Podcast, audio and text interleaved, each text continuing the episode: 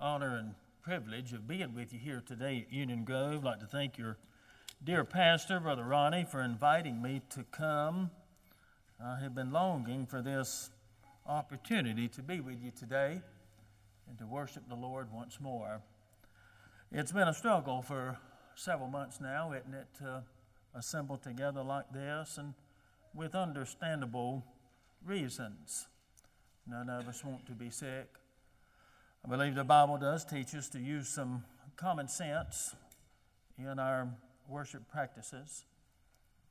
But I'm so thankful for this day and to be in the house of the Lord. Very, very important as best we can to meet together and to worship. Forsake not the assembling of yourselves, as the manner of some, but that we would present our bodies a living sacrifice, holy and acceptable unto God, which is our reasonable service. Thankful so much for the opportunity to be with you. I'm certainly glad that Brother Ronnie uh, clarified the reason for blowing the horns. It's been my experience that means to get out of the way when the horn was blown. And so, very, very thankful for that. Yeah, that's exactly right. Well, I'm certainly going to be mindful of the time. I want to hear Brother Ronnie's message today, too.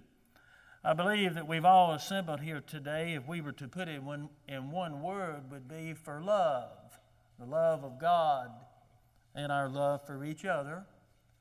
That's the two greatest commandments, isn't it? To love the Lord thy God with all thy heart, soul, mind, and strength, and to love thy neighbor as thyself.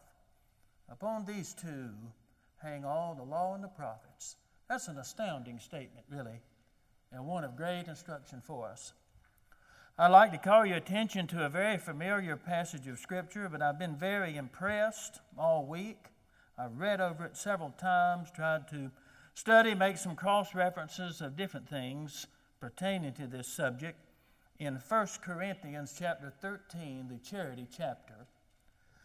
Within this chapter, I believe the word charity is used about nine times, and that word can be interchanged with love.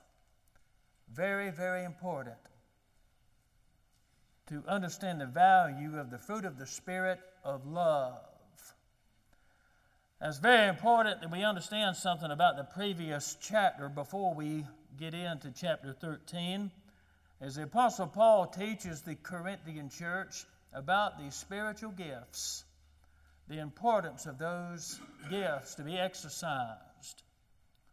But here in the last verse of chapter 12 really puts us in great suspense of what we're going to be taught in chapter 13.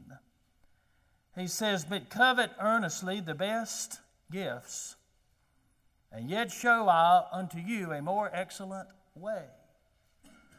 Covet here means the gifts that God has given you individually. We are to earnestly covet those gifts, count them quite valuable. In the previous chapter, we know that different gifts are given the illustration of the body, different parts of the fleshly body are used, and how each part needs each other. That the eye say unto the ear, I have no need of thee, the hand to the foot, I have no need of thee. We're all important with the gifts that God has given. But notice here in the last part of this verse, and yet I show unto you a more excellent way. Now, not a more excellent gift. How much more excellent could be those gifts that have been given to members of the church, the born again children of God?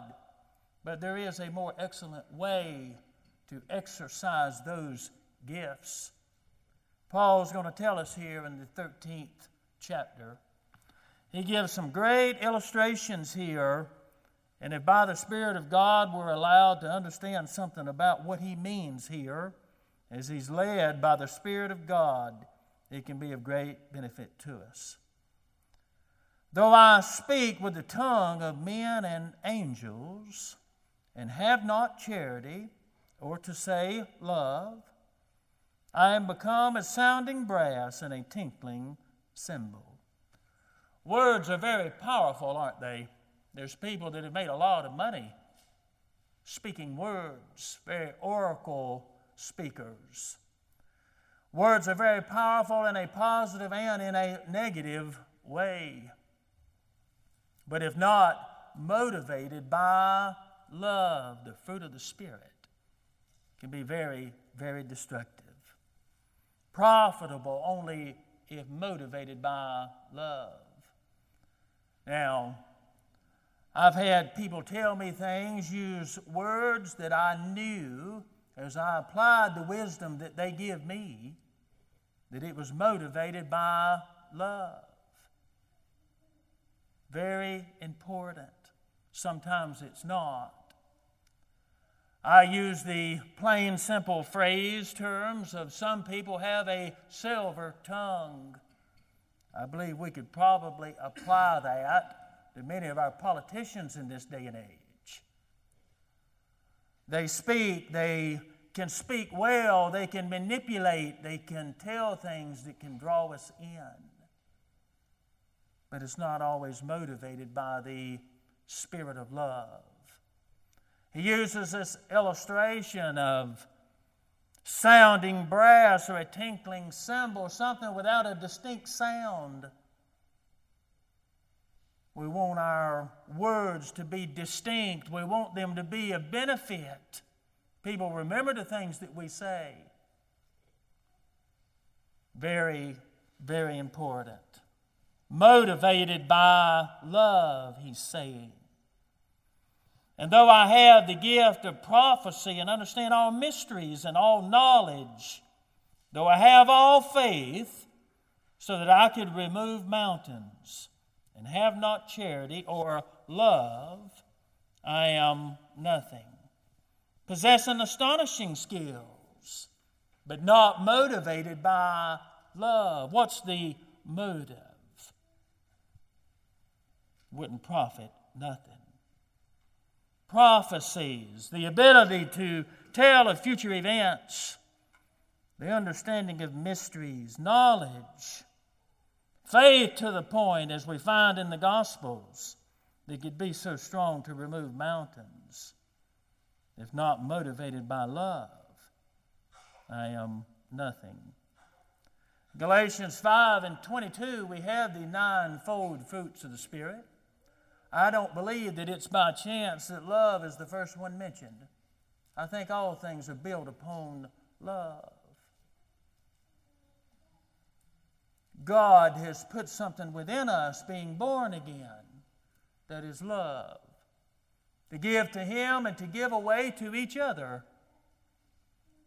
These great gifts that He speaks about of prophecy, understanding mysteries, having knowledge, faith. All these things can be of no benefit if not for the right motive of love. And though I bestow all my goods to feed the poor, though I give my body to be burned, and have not charity or love, it profiteth me nothing. That's a word of caution there, isn't it? People have been known to give charitable acts, I guess we could say, for the benefit of others, but it not be for the motive of love, to receive the praise of men. I've had that happen to me. Have you? They are aware many times of the things we want to hear, what is necessary for us, what do we need. Maybe give us some things that we need in monetary ways or to talk to us, encourage us with things we want to hear, that they may have a string attached to it, pulling back on it. You owe me. I believe Jesus teaches against that, doesn't he? Matthew chapter 6, I believe he speaks of almsgiving there, doesn't he? Let not the left hand know what the right hand doeth. To not sound a trumpet in the things that we do, not motivated necessarily by love. Said that they have their reward the praise of men. Now, we all want to be well thought of. A good name is to be chosen over riches.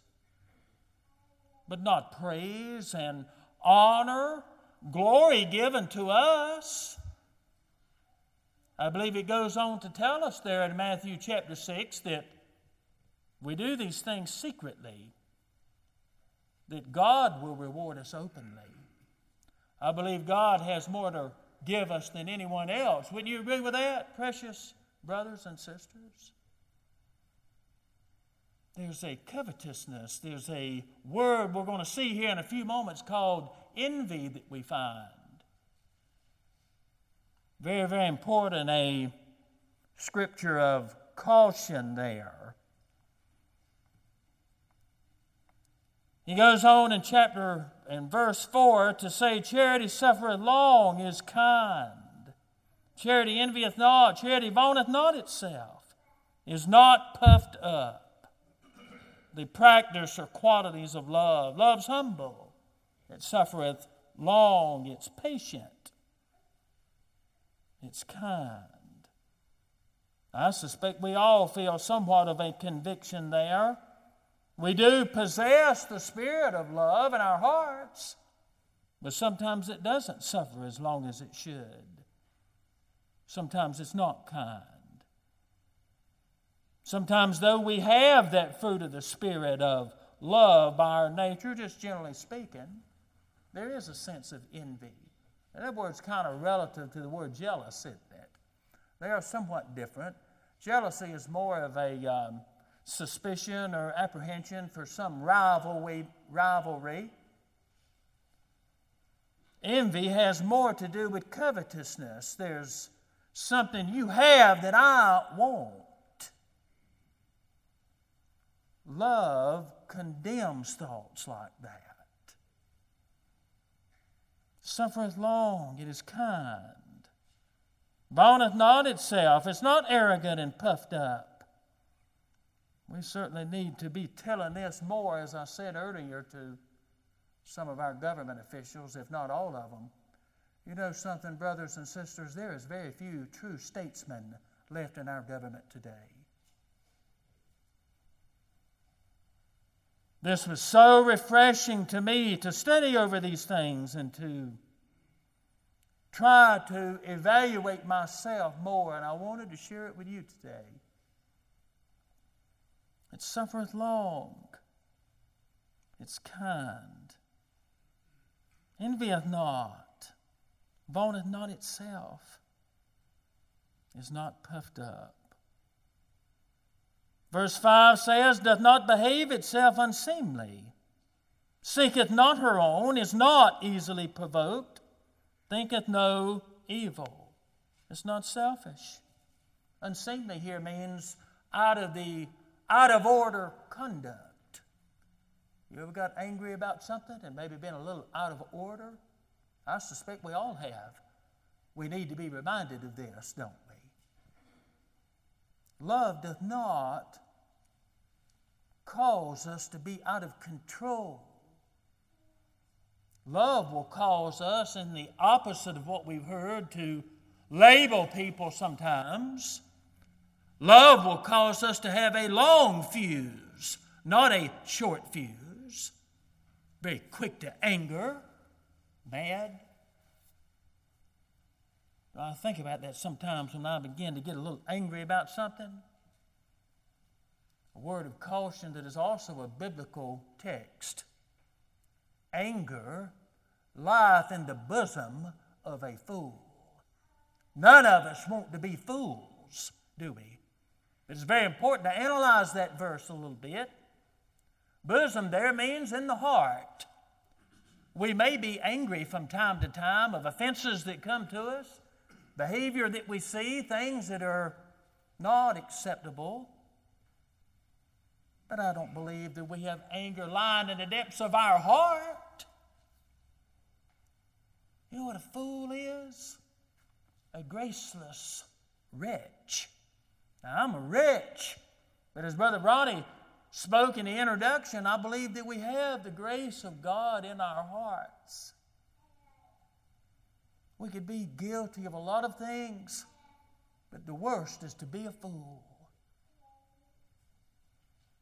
Love helps us not to act in unseemly manners, not selfish, not easily provoked. Now, notice it says that it doesn't keep us from utterly being provoked. Now, we're all human beings, and I'm not trying to sidestep the principle taught here for a little bit, but there is a biblical teaching of righteous indignation. You are not to be easily provoked. But there are some people that are unmerciful in their conduct. There can come a point when you can defend yourself. You can defend what is right, standing firm on the true principles and not waver on thus saith the word of God. Who was the most righteous person that ever walked this earth? It was the Son of God, no doubt, right?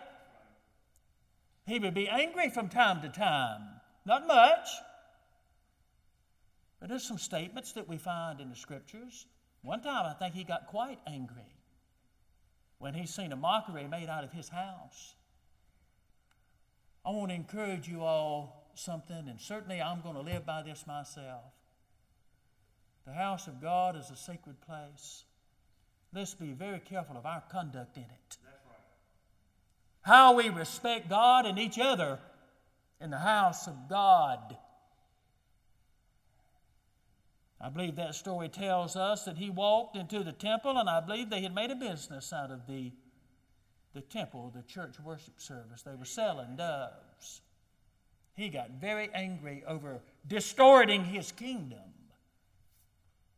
He said, You've made my house a house of merchandise and a den of thieves. My house shall be a house of prayer. Now, we know what prayer is, but there's different avenues that is linked to it that we could understand something about that. We could certainly say the house of God is a reverent place, respectful. Is not to be conducted in unseemly manners. I believe he got quite angry over that. Overturned the tables, run them out of the temple. Now, I'm not encouraging something like that you hear today.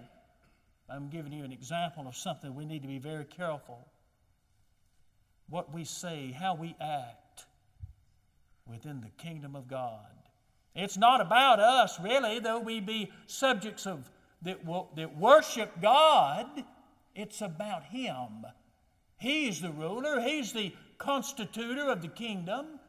He's the reason we're here today to sing hymns of praise, to proclaim the gospel, to pray unto Him. It is the kingdom of God Period. Love helps us understand these things. He said, Does not behave itself unseemly, seeketh not her own, is not easily provoked, thinketh no evil. Now, verse 6 rejoiceth not in iniquity, but rejoiceth in the truth. You don't rejoice in sinful things, do you? The Bible does speak from our fleshly side that there is joy in sin for a season. But that's not enticing to us at all, is it? We want joy that goes on and on and on.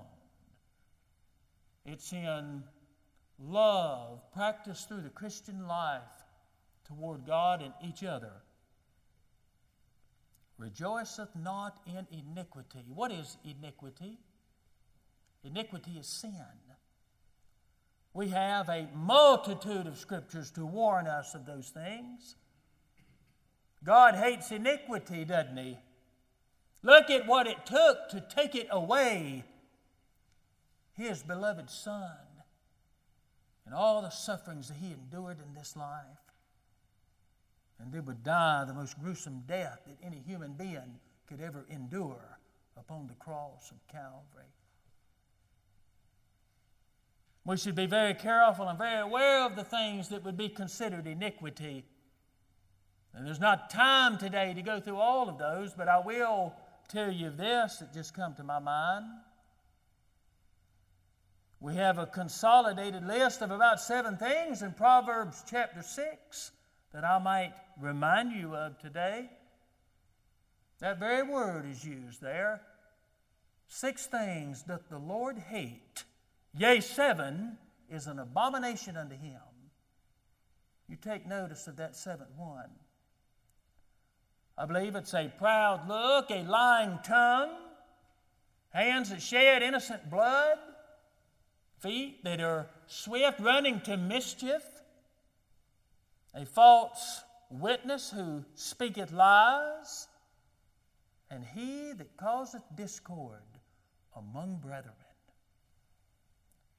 No doubt for that seventh one to be considered an abomination, it's the most important to be stressed, at least there in that portion of Scripture. It's kind of interesting to me how one is mentioned twice lying. God is the ultimate picture of truth. He means for us to tell the truth, to live by truth. Sometimes that has to be fought for.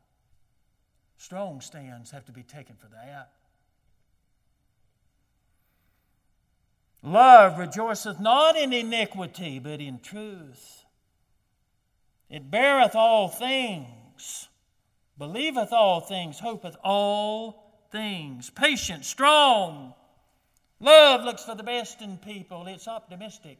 Love is loyal.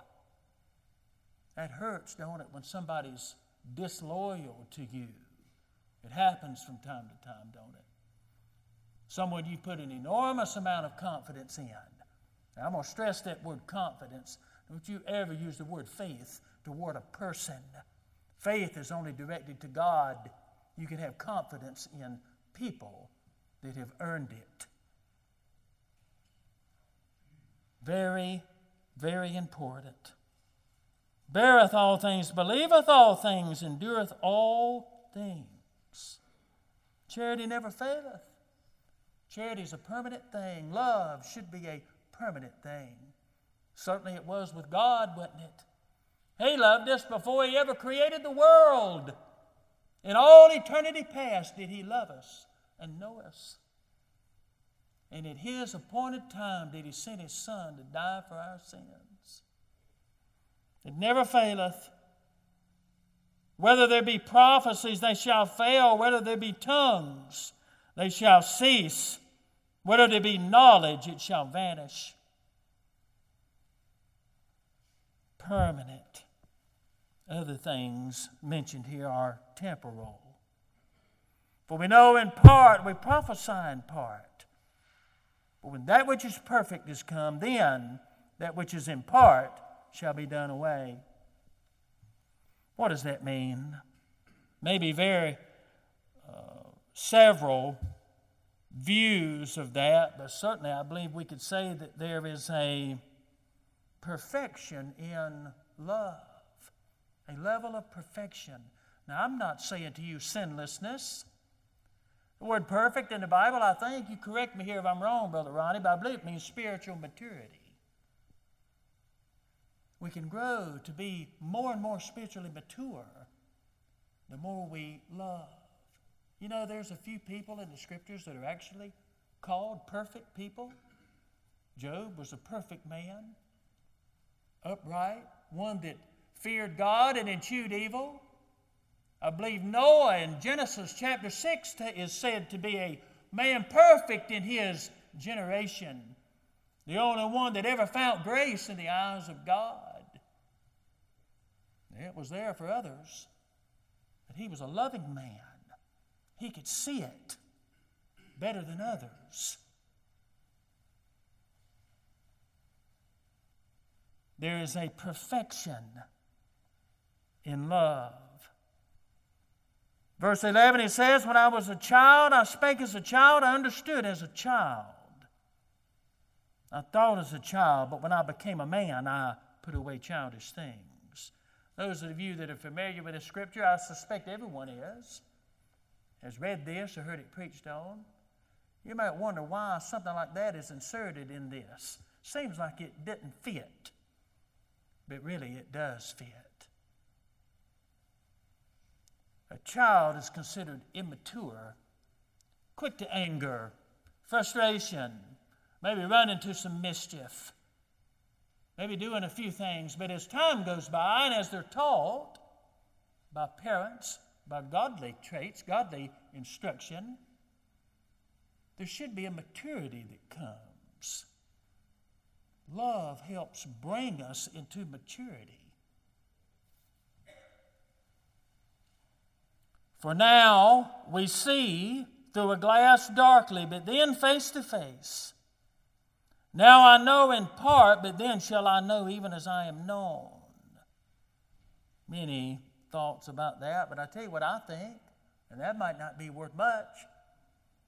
But in the study of the Bible, people get impressions, I believe, come from the Spirit of God. I believe this is teaching us that the more we strive to love with that gift of God that's put within us, the more we can know ourselves, maybe as God knows us, to be known as we are known.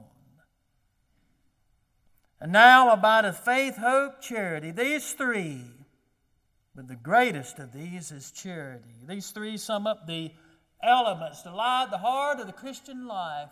But there is one that will be in us, with us, for all eternity. And that's love, charity, love. We won't need faith and hope all through eternity, but love's going to abound forever and ever. We're supposed to practice it now. Some are easier to love than others, though, aren't they? I hope that doesn't sound mean, but it's true. We all be truthful with ourselves. Some people are easier to love than others, but we're still to strive to love each other. I'll leave you with this. I certainly want to leave Brother Ronnie some time. I always love hearing him preach the gospel. I'm going to leave you with something very simple but very powerful. Love, love, love, and love some more. God is well pleased with it. May He help us to do that all throughout our lives, that we might be faithful servants unto Him. Thank you for allowing me these few moments to speak to you. God bless you all. And I'd like to say this I love you all with everything that's within me as brothers and sisters in Christ Jesus. That's the greatest love we have, isn't it? Our kindred in Christ Jesus. Thank you. God bless, Brother Rick. Thank you, brother. Thank Love you, you, brother. Love you.